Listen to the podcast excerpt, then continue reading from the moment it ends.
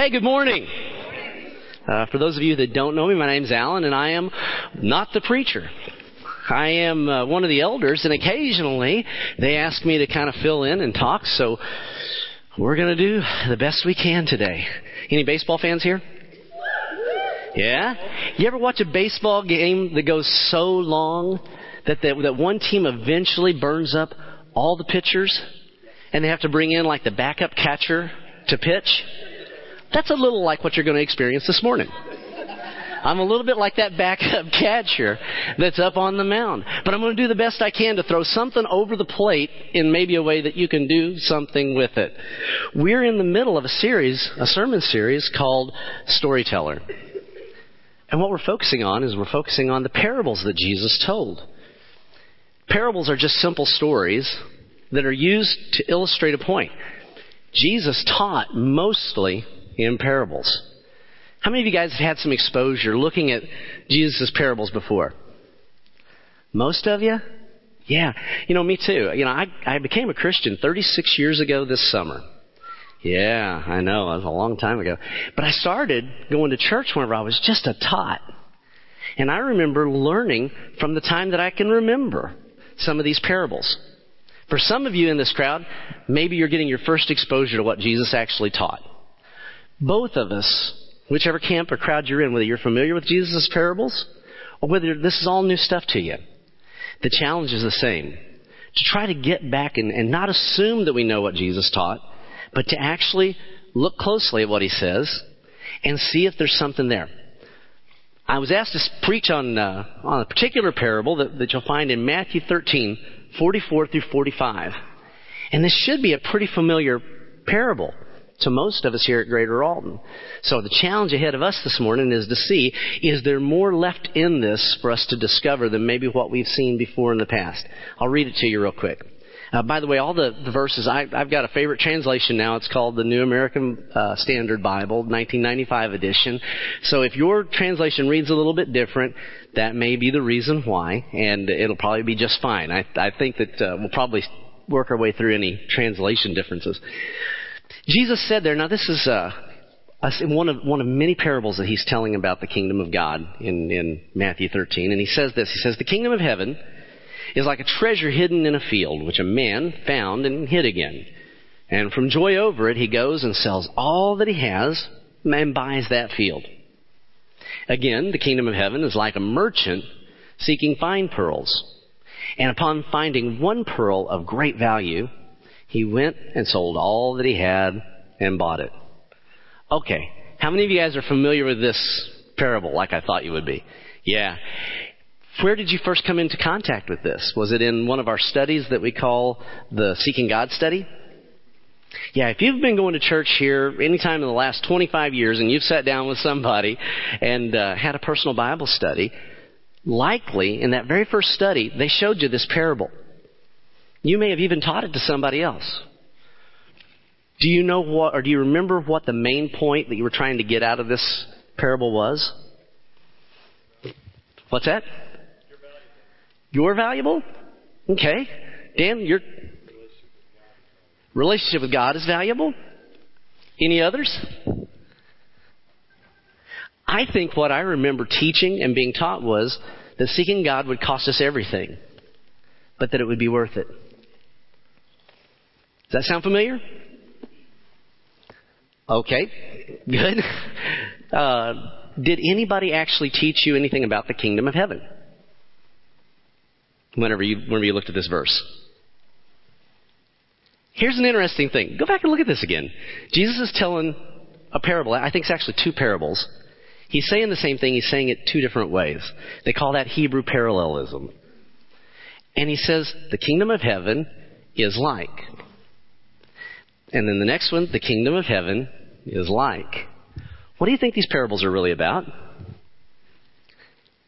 The kingdom of heaven? Good guess. Come on, wake up. Everybody get involved with this real quick. Because I'm, I'm going to try to build on some points here. So, he's talking about the kingdom of heaven. Did anybody tell you what the kingdom of heaven was? No, maybe not. I know nobody did for me. So what happens whenever it's a part of the seeking God study? What happens to a lot of us is we assume what the kingdom of heaven is. How many of you thought that the kingdom of heaven was the church? A few of you. How many thought it was heaven itself? A few more. How many thought it was maybe both? A little bit both? Okay, so depending on what your understanding of the kingdom of heaven is, that's going to have a large degree to say about what you get out of this parable and what it's actually teaching. Right? Well, the kingdom of heaven, first thing that I want to point out to you is that the kingdom of heaven and the kingdom of God are the same thing. You've heard both phrases, kingdom of heaven, kingdom of God. I think Matthew is the only author that we have in the Bible that calls it the kingdom of heaven. And in one place he does call it both the kingdom of heaven and the kingdom of God in the same verse. So we know that he's talking about the same thing. About six or seven years ago, I came to the understanding that I really didn't understand much about the kingdom of God. I thought before that that I did. But largely I thought it was the church. Now, part of the reason why I thought that the kingdom of God or the kingdom of heaven was the church was because that's the way we talked about it. I remember back in the early 90s, people would say, well, you need to do this for the, kingdom. This is an important thing for the kingdom. We need to, you know, and, and kingdom this, kingdom that. And really, they were always talking about the church. So I just assumed that the kingdom of God, the kingdom of heaven, was the church. If we read Jesus' parable that way, if we were to replace kingdom of heaven with church, again, the church is like a merchant seeking fine pearls. Again, the church is like a treasure hidden in a field. Is that going to really ring true if we, if we follow that line? Well, I started thinking, no, I don't think that fits. And there were other verses that came along. So I challenged myself to actually begin to study this. And the deeper I dug, the more alarmed I got at how off some of my understanding was on some things. Found this verse. This one really shook me up. It's in Mark 4, verses 10 through 13. And Jesus, he had, been telling them that he had just told them the, the, the parable of the sower. And he says to them, To you has been given the mystery of the kingdom of God. But those who are outside get everything in parables. And then he said to them, Do you not understand this parable? How will you understand all the parables? Ooh, wow, that was interesting. How then will you understand all the parables? See, Jesus is, tre- is teaching in parables, and they're asking him, What does this parable mean? He says, You don't get it? he's saying, I'm trying to give you the mysteries of the kingdom of heaven. And if you don't understand that, you're not going to understand anything that I teach. You're not going to stand, understand any of the parables. Well, that kind of lit a fire under me. Because if I understand what Jesus is saying is if we don't understand what the kingdom of heaven is, we're never going to make sense out of any of the parables. And since Jesus taught mostly in parables, if we don't understand the kingdom of God, the kingdom of heaven, we may not really understand anything Jesus is teaching. So is this pretty important for us to understand? Yeah, I think it is. I think actually uh, on your notes I've got a question there. Why is it so important for us to understand what the kingdom of God is? Because without understanding that, we may not understand anything. Everything might be slightly off. So, whenever I began to study, I found out about three major things that I hadn't understood. One was I found out that while the church is a part of the kingdom of God, the kingdom is actually something much bigger than just the church. The church is in the kingdom of God, no doubt. But the kingdom is actually bigger. I also found out that the gospel, the good news that Jesus and his apostles and John the Baptist were preaching, was always about the kingdom of God. Always about the kingdom of God. In fact, that's the same message that we're, we're supposed to spread the gospel. Well, because I had understood it to be the kingdom of God to be the church, I thought spreading the gospel was about getting people to come to my church. See how that can get kind of off?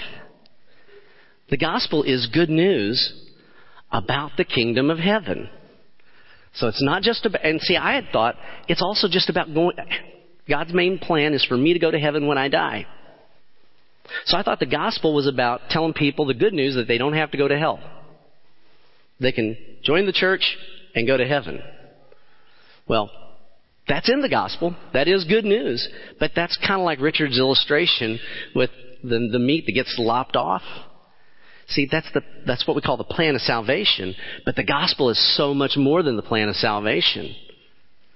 But because I was only thinking about going to heaven, I lost a lot of really important things.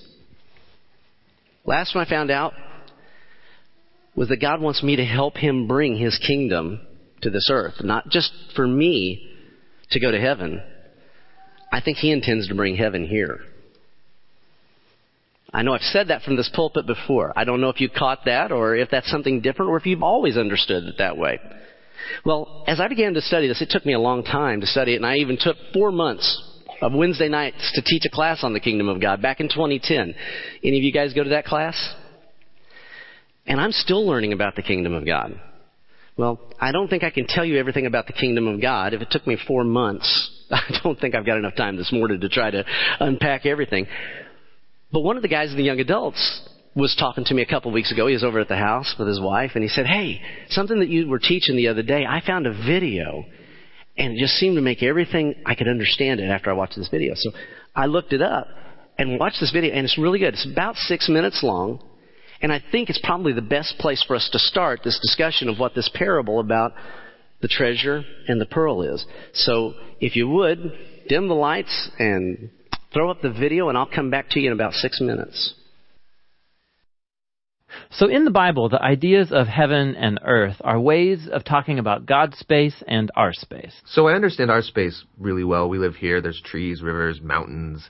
But my understanding of God's space gets a little fuzzy. And what we do get in the Bible are images trying to help us grasp God's space, which is basically inconceivable to us. So these are two very different types of spaces. Yes, they're they're different in their nature, but here's what's really interesting is that in the Bible these are not always separate spaces. So think of heaven and earth as like different dimensions that can overlap in the same exact space. So we talk a lot about going to heaven after we die, but this idea of heaven and earth overlapping, we don't talk a lot about that. Which is kind of crazy because the union of heaven and earth is what the story of the Bible is all about. How they were once fully united and then driven apart, and about how God is bringing them back together once again. So let's go back to the beginning where heaven and earth they're completely overlapping. Yeah, this is what uh, the Bible's description of the Garden of Eden is all about. It's a place where God and humanity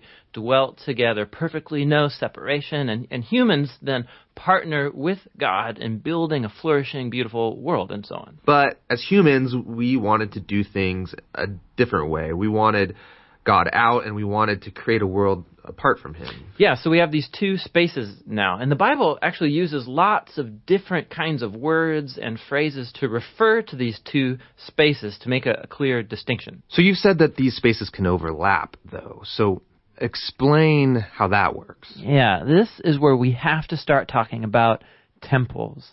Because in the biblical world, you experience God's presence by going to a temple. That's where heaven and earth uh, overlap. Now, there are two types of temples described in the Bible. One is a tabernacle, basically a tent that was built by Moses, and the other was this massive building made by Solomon. And these temples were decorated with fruit trees and flowers and images of angels and all kinds of gold and jewels and so on. And these are designed to make you feel like you're going back to the garden. And at the center of the temple was a place called the Holy of Holies, which was like the hot spot of God's presence. Now we can go and be with God again. But not so fast, because the temple also creates a problem. So God's space is full of His presence and goodness and justice and beauty, but human space is full of sin and injustice and the ugliness that results. So how do these spaces overlap if they're so different and they're in conflict with each other? This was resolved through animal sacrifice. Yeah, that's kind of weird. What do animal sacrifices have to do with this? Yeah, the the idea is this animal sacrifices somehow they absorb the sin when the animal dies in your place. And it creates a clean space, so to speak, where you are now free to enter into the temple and be in God's presence. Okay, so if I'm an Israelite and I live in Jerusalem, I might be able to be in God's presence. But you said the story of the Bible is all of heaven and earth reuniting. Right. So we have to keep going in the story where we come to Jesus in the New Testament. And in the Gospel of John, we hear this claim that God became human in Jesus and made his dwelling among us. Now this word dwelling is really curious. It, literally it means he set up a tabernacle among us.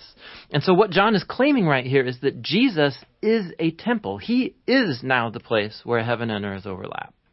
What's interesting about Jesus is that he isn't staying in this safe, clean space. He's running around hanging out with sinners. He's healing people of their sicknesses and forgiving people of their sins. He's basically creating little pockets of heaven where people can be in God's presence, but he's doing it out there in the middle of the world of sin and death. And he keeps telling everyone that the kingdom of heaven is at hand. And he even told his followers to pray regularly that God's kingdom come and that his will be done here on earth just as it is in heaven.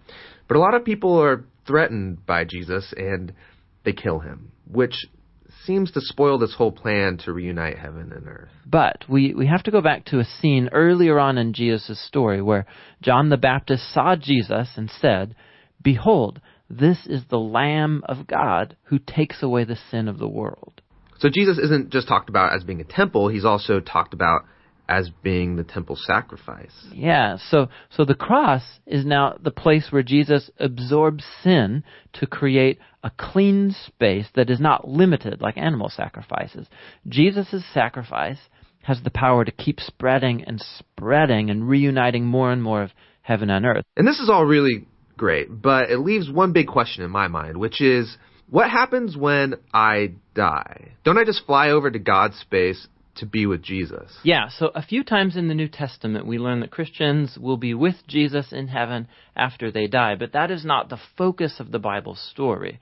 The focus is on how heaven and earth are being reunited through Jesus and will be completely brought together one day when he returns. So in the book of Revelation, we get this beautiful image of the Garden of Eden, now in the form of a city, coming to end the age of sin and death by redeeming all of human history in a renewed creation. And God's space and human space completely overlap once again. Okay. Humorous, right? But is that a little different maybe than is that not have you heard this before? Have you seen it quite like that? Can you see why it's so significant that we stop and make sure that we understand what these parables are teaching? And what the kingdom of heaven is and what the kingdom of God is? By the way, that, that video, uh, these guys have got a project. They call it the Bible Project. They're a nonprofit group. They, did, they don't charge for anything. Everything that they make, they give away. They do accept donations. And I think that they're worth donating to, and I've actually made a couple of donations to them. There is so much. I mean, that was only six minutes but there's a lot that they put in that six minutes, and they just state it so matter of factly. I would ask you to press pause and not just swallow what you just saw, but to check it out. So you can go back and watch this video either by going to, and I put the, the address, the URL address, the web address in your notes. You can download it there for free. And they also have a PDF study guide that'll give you the verses that they use to teach and to make this, this uh, study off of. I think it's pretty solid. Anyway, so now, if we can start with that, that the kingdom of heaven is not about us going to heaven someday, but it's about us partnering with God to bring heaven here. Now let's go back and look at that parable that we were looking at today. And let's reread it and see if it takes on any different shape or any different flavors.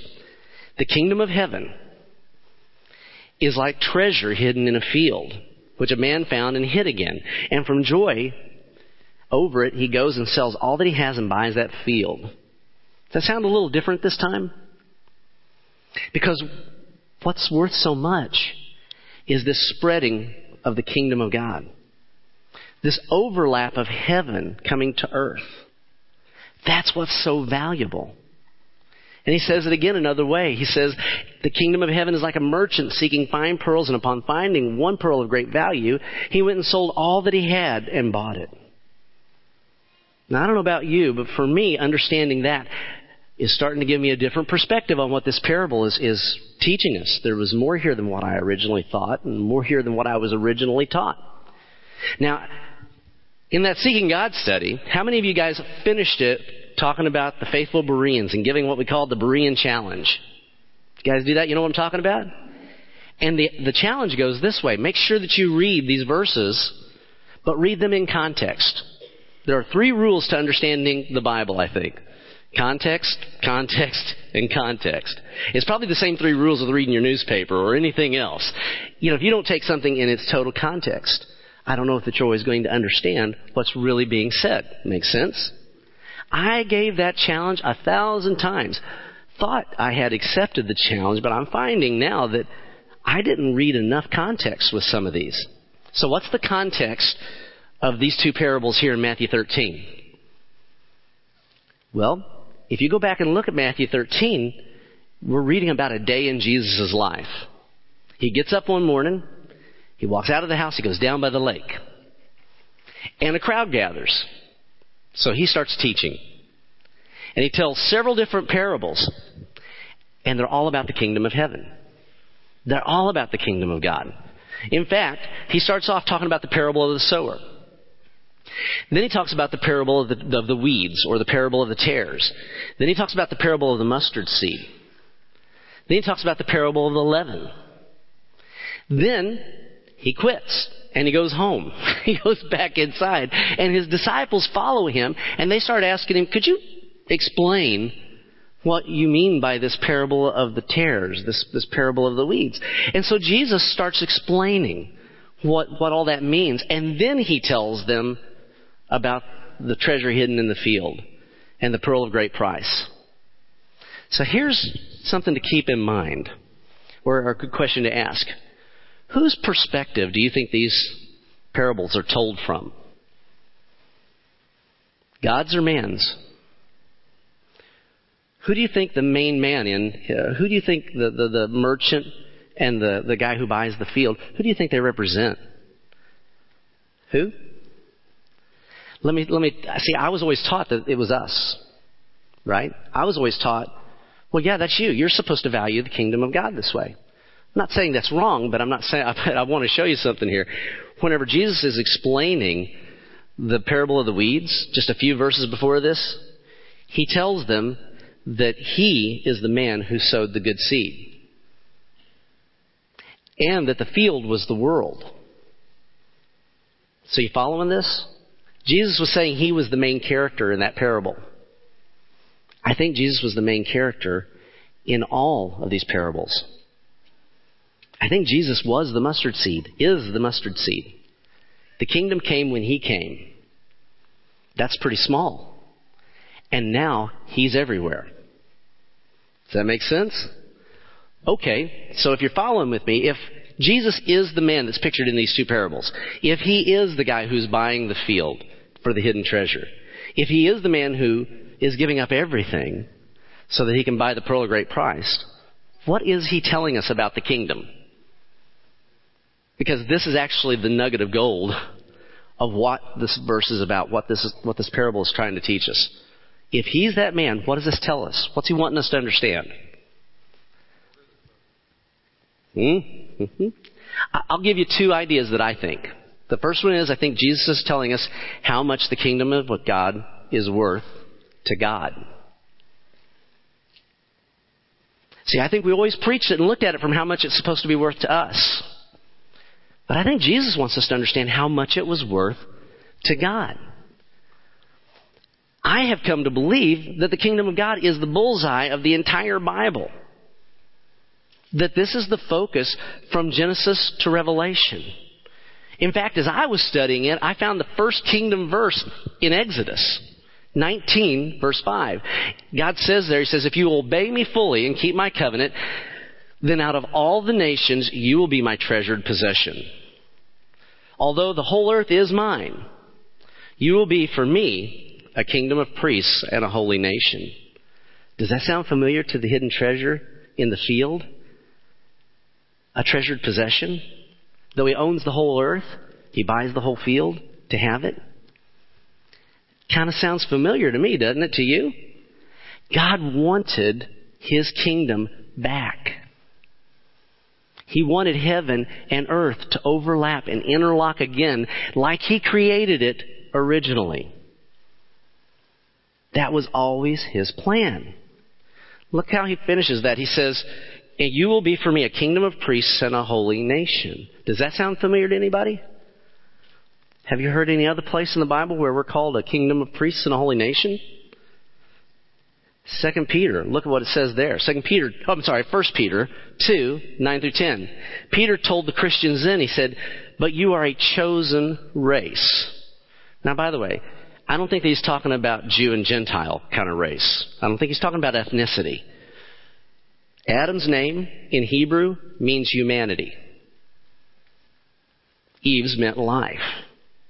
In Romans, Paul talks about this a lot, and he starts off in Romans 5 and he says, the old humanity was in Adam. Jesus is now the new Adam, the second Adam, the new humanity. There's a new kind of human being on the planet now. And that's what he's referring to. Peter is saying, you guys are a new race, a new species of human. In fact, this whole kingdom of God, kingdom of light thing is a message telling the rest of the world there is a different way to be human. I believe that we are most fully human when we're in Christ and in submission to God because that's who created us and that's what we're supposed to be like. And Peter's reminding them of that. I believe this was God's plan all along. He says, You're a chosen race, a royal priesthood, a holy nation. Sound familiar? Sound like Exodus? A people for God's own possession. Sound a little bit like Matthew 13 and Exodus 19? You know, this whole thing about being a priest. You realize that a priest's job was to stand in the presence of God and represent the people who could not come into the presence of God. All right, now think for a second. If we're a royal priesthood, now this is presuming that you're in the kingdom of God, that you've sworn allegiance to the king, and you've been transferred from the dominion of darkness into the kingdom of light, then you are now a priest. In fact, the whole nation is a priesthood.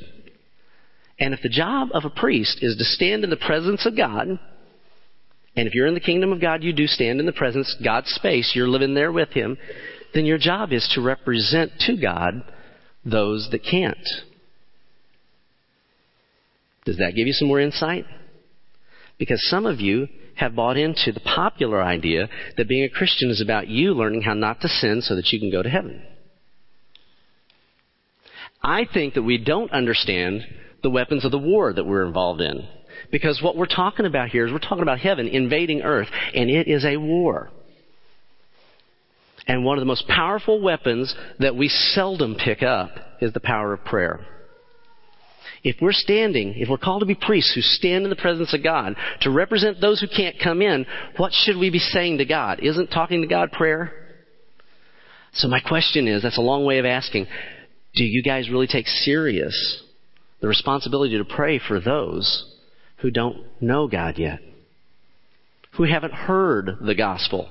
They don't know that there's a possibility to actually defect from the kingdom they live in to the one that they can be in, in the kingdom of light. Peter says that's what this holy nation is about. This is what God was excited about. This is what God wanted so badly. This is what was worth so much to him. And he says we get to be a part of that. The second thing that I think, knowing that Jesus is the man, in these parable teaches us, I think Jesus is telling us how much he was willing to pay in order to be your king. We just took communion. And we talk a lot about Jesus' death on the cross.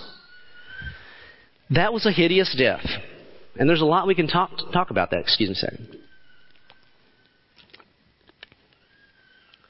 We talk a lot about that death. But is that really the extent of what Jesus paid so that he could be your king? You know, the night before they killed him, before they arrested him, he was sweating drops of blood wrestling with whether or not he could go through with this in the Garden of Gethsemane. You know, that's not just a figure of speech, sweat and blood. That can actually happen. But it can only happen whenever you are under the most enormous stress possible. What happens is the capillaries constrict so much in the forehead that they burst. And blood will actually come out of your, your, your pores. And it looks like you're sweating blood. Some medically documented fact that it happens. Jesus was in that kind of turmoil and angst in the garden. You know, we've had other Christians who died possibly worse, more painful deaths, and went to their, their, their doom singing Polycarp was burned at the stake. Christians were fed to lions. I asked an older preacher one time, so why would the Son of God be sweating blood while these other guys are, you know, basically glad for the chance to be a martyr? And he looked like he was taken back by the question. He said, Well, I think maybe, you know, like Brother Polycarp was older and more mature than our Lord was when he was crucified. And I thought, Wait, you're saying Polycarp was more, was more mature than the Son of God? I think maybe there's a better explanation. See, I think that there was more that Jesus was paying than just the physical death. We understand martyrdom, right? That's not an unusual thing in our world. We see it all the time. I don't think that Jesus was just being a martyr for the cause. Look at Philippians 2, verses 6 through 11. Paul there is describing some of the price that Jesus was willing to pay. This is how much he valued the kingdom of God. It says, Jesus, being in very nature God, did not consider equality with God something to be used to his own advantage. Rather, he made himself nothing by taking the very nature of a servant, being made in human likeness. And being found in appearance as a man, he humbled himself by becoming obedient to death, even death on a cross. See, Jesus was so much more than a martyr. He gave up his equality with God. To become, Jesus wasn't created when he came to earth as Jesus. He was there in the beginning. John 1. In the beginning was the Word, and the Word was with God, and the Word was God. Then the Word became flesh and dwelt among us, tabernacled amongst us. He stepped down from equality with God to become just like you and me. Nobody has ever fallen so far. Nobody has ever given up so much. I hope that we don't live in a time where someone's going to burn us alive for being Christians or where they're going to take all of our property. I hope that never happens to us. That has happened more times than not throughout the history of Christianity.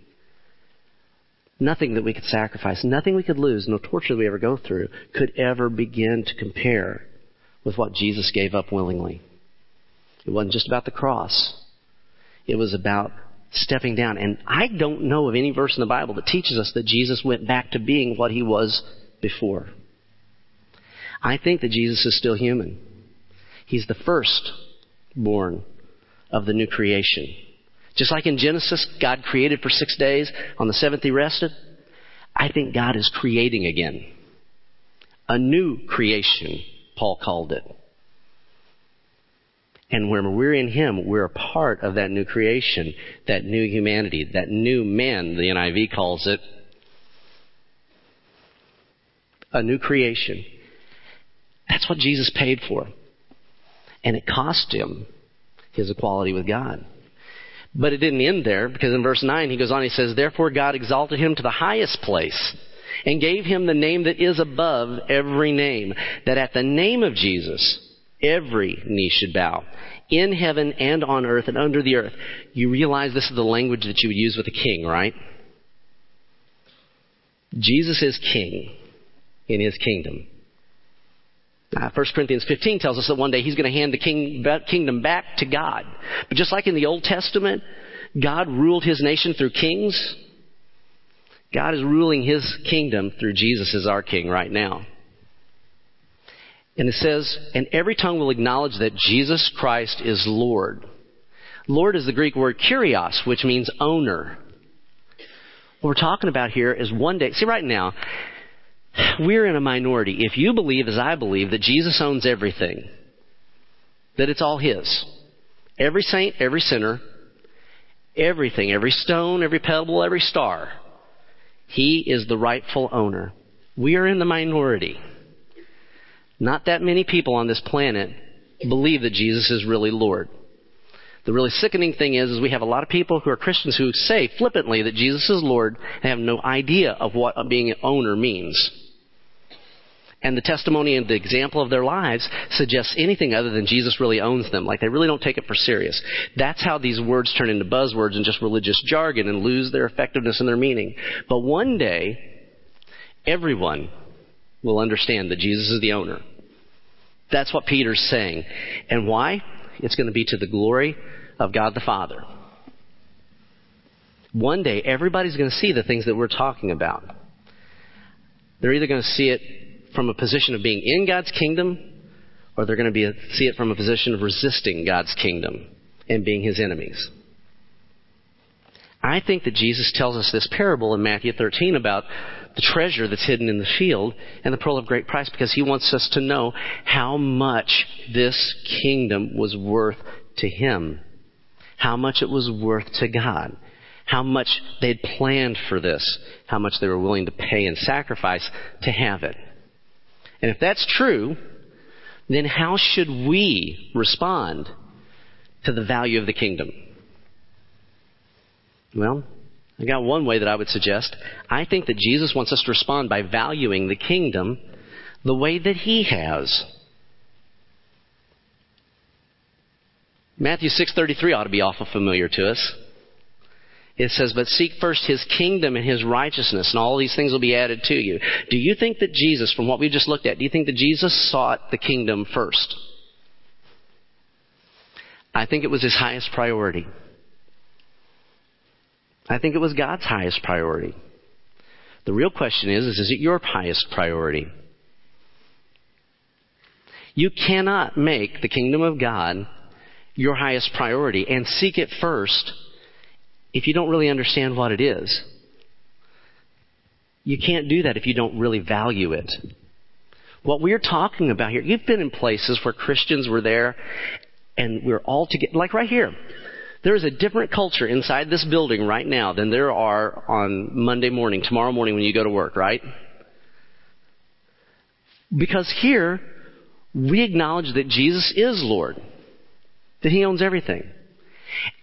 And it, there's a different flavor to our community together. There, it feels different when you live inside the kingdom of God and you're around that. But whenever you're not around it, you see it in stark contrast. We know the difference between light and dark, don't we? We know the difference from those that love Jesus and those that don't. Well, let me just ask you whose team do you want to win? Do you want to see the kingdom of God advance? Do you love that idea? Do you value that idea? Or are you okay with all the rape and murder, lying, injustice, unfaithfulness that's in the world around. Because that's the contrast. God wants to bring heaven here. He values it enough to sacrifice everything to have it happen. Do you really want the kingdom of God to come here? That's what it means to seek first, isn't it? His kingdom and his righteousness. Do you value it enough to do that, to pay that price? What exactly will the kingdom of God cost you? First of all, before we talk about that, I want to, I want to make this point really clear. Whenever Jesus tells us to seek first his kingdom and his righteousness, and he uses that word, we can say that so quickly that we can assume again what that means. For some of us, we would be much more inclined to value the kingdom of God if we could take it on our terms. We are not called to take the kingdom of God on our terms. We're t- called to take it on His terms. And He's going to tell us a little bit about those terms. Look over in Luke 14. I think it's where Jesus tells us what the kingdom will cost us. He tells us in many places, but I think that this will give us a pretty good overshot. It's verses 26 through 33. It's a longer chapter, so I'm going to stop and explain some things as we move through it. In verse 26, he says, If anyone comes to me, to Jesus, and does not hate his father and mother, wife and children, brothers and sisters, yes, even his own life also, he cannot be my disciple. This verse troubles a lot of people. How many of you guys love your moms? Jesus says you got to hate her. Love your dad? Jesus says you got to hate him. Kids, you, you get where I'm going with this, right? Well, this is where it helps to go back and look at what the original language means, okay? The word for hate means love less. That should spook you whenever you think about who you might hate. We're called to love the world. Oh, dagger to the heart. We hate them if we love them less. Mm. Okay, so maybe we need to repent on that one. What's Jesus saying with this? The cost is you're going to have to give all your love. If you value the kingdom of God the way that Jesus does, then you're going to need to respond by giving him all your love. That doesn't mean that you don't get to love other people. That doesn't mean that you, it means that you love them less than you love Jesus. You love them less than you love his kingdom. High price tag? You bet. Will this turn some of you off? Most likely. If you never come back here or you never make it into the kingdom of God, it won't be because I didn't tell you the truth. Right now, we live in a society where churches, there are people standing up in pulpits just like this one all over the country, and they're trying to sell you God for the least amount of commitment and let you have God on your terms. And they will have to answer to Jesus for saying those things to you because that's a bait and switch. So I'm trying to tell you what I believe Jesus says. Now you're free to disagree. I hope you disagree based on what you study out of the Bible, not just out of what you hope is right. But I can't understand this being anything else. The cost of discipleship, the cost of the kingdom is all your love. Nothing can be more valuable to you than the kingdom of God. And Jesus doesn't shy away. He says your most cherished relationships, they can't be more important than the kingdom of God.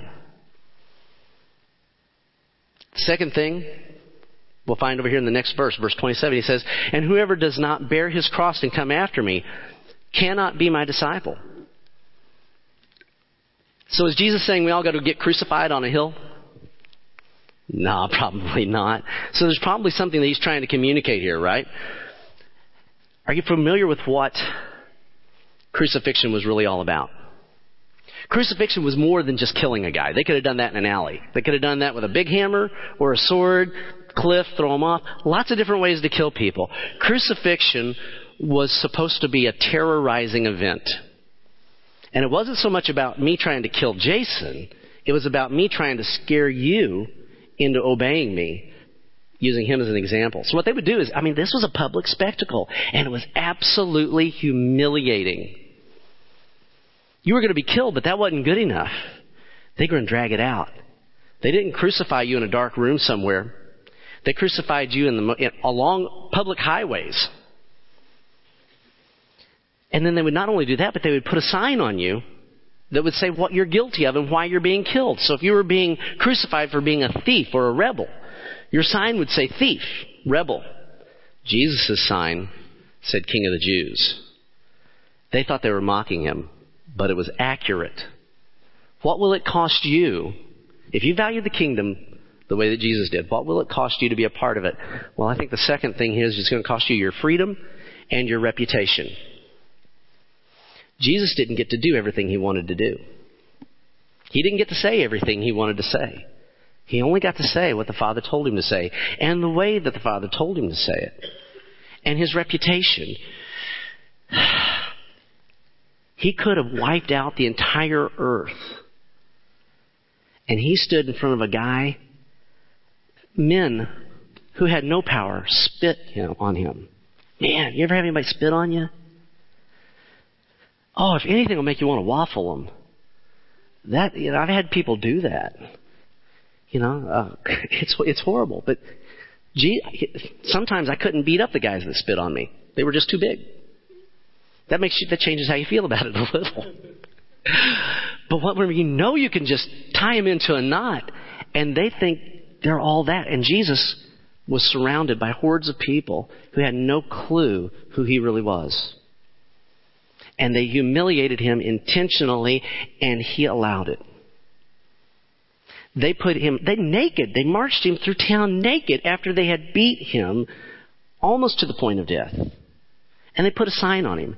Then they nail him to a chunk of wood next to criminals to make a spectacle out of him. Jesus tells us we have, if we're going to follow him, we have to pick up our cross. And I think the imagery is that we're going to lose our freedom, we're going to lose our reputation. The sign that we're going to wear says, I believe Jesus is Lord. And that's why I act this way.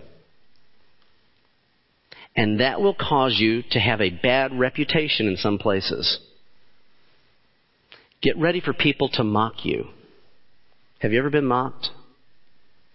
Yeah. I've been mocked for my faith.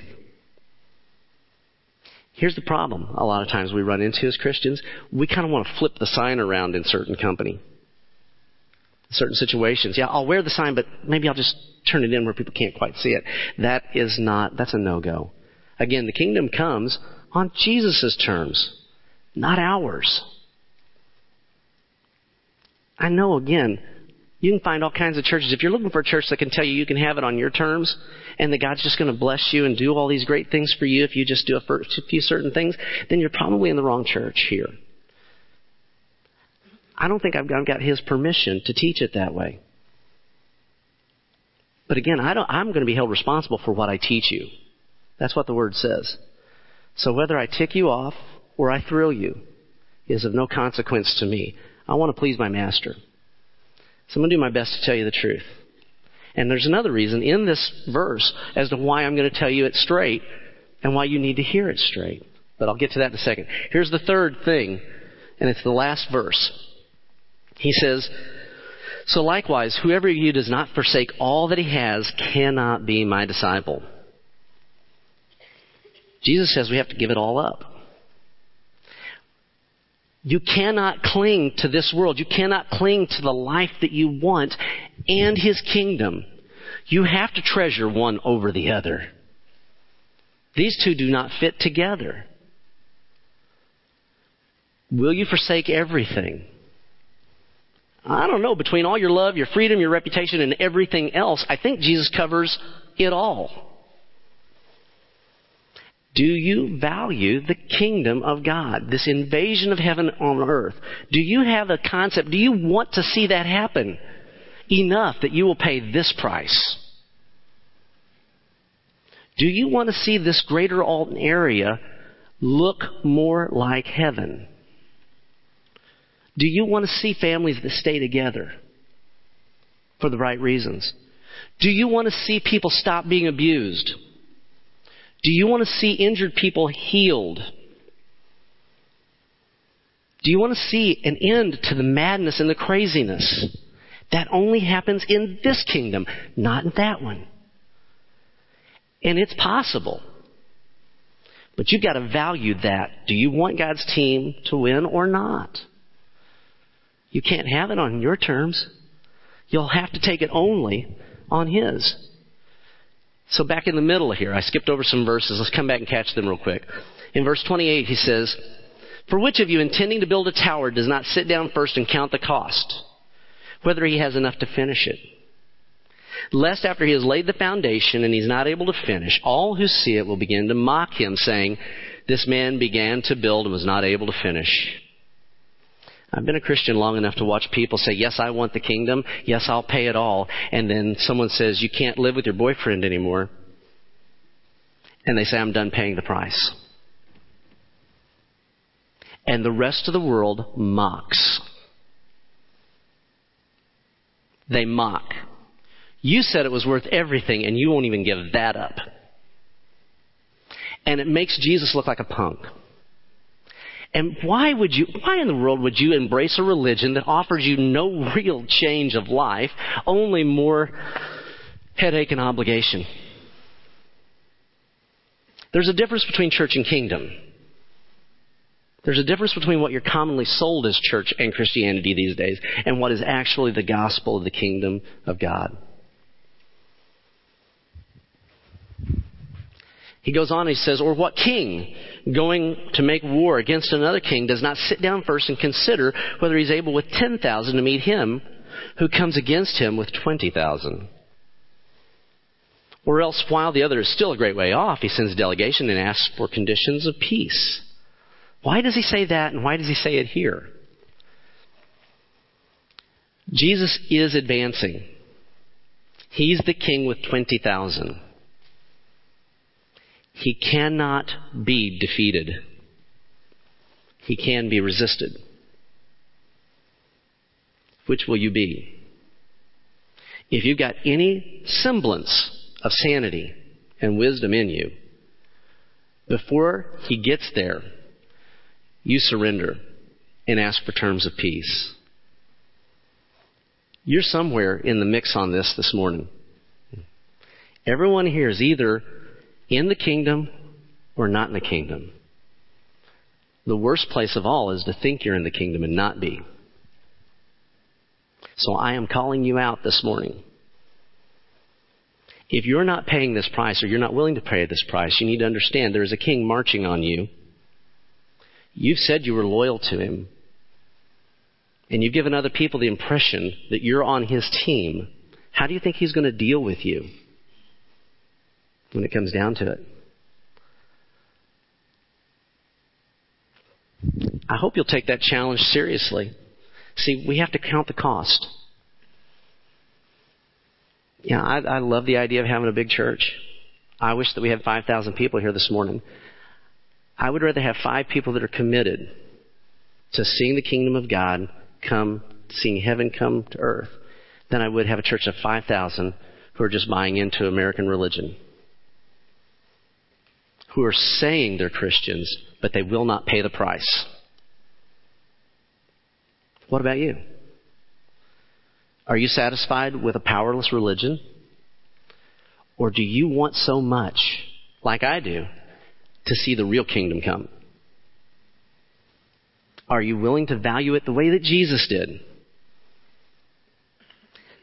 Look at there's another one of these parables. Gary mentioned it last week. It's in Matthew 13:33.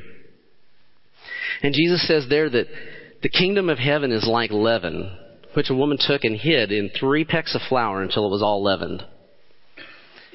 The reason why this one caught my, my attention is because that same word hid is the same word that's used in our verse about the treasure that's hidden. I think God is saying that the kingdom of heaven is something that He's hidden in the rest of the world. Now, what, whenever He says hidden, I don't think He means that it's out of sight so that people can't find it. What does leaven do to a, to a lump of dough? It takes it over, doesn't it? I want you to realize this morning the kingdom of heaven is here. It has been here for 2,000 of years. It is advancing. It may not be growing as fast in the United States, but you know what? Christianity is a lot broader and the church is bigger than just this country. The church is growing in other nations at incredible rates. The kingdom of God is advancing, and there is nothing you can do to stop it. You can't stop it. Jesus has already won the war. Satan has been defeated. Some of our older folks that remember World War II, remember Vietnam, whenever we signed the peace treaty, did the bullets stop flying? No, there's always somebody who doesn't get the word, right? There's always skirmishes that go on. I'm telling you, at the cross, Satan was defeated. That's what the Bible says. But the fighting still goes on. There are still bullets flying for a while, not forever.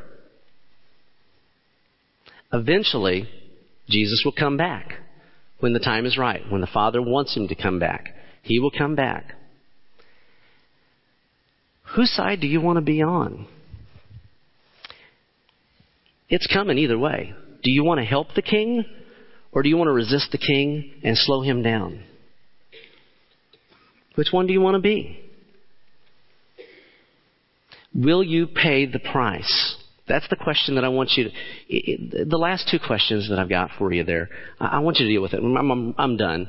So I'm wrapping up. Worship team, if you want to get ready, I'm going to pray and uh, give you guys a chance to to think about this lesson a little bit. I hope that you will go home, that you'll go to the internet and pull up these, these notes, maybe listen to the audio again. I mean, I didn't do the greatest job presenting the information, but the information itself is very solid.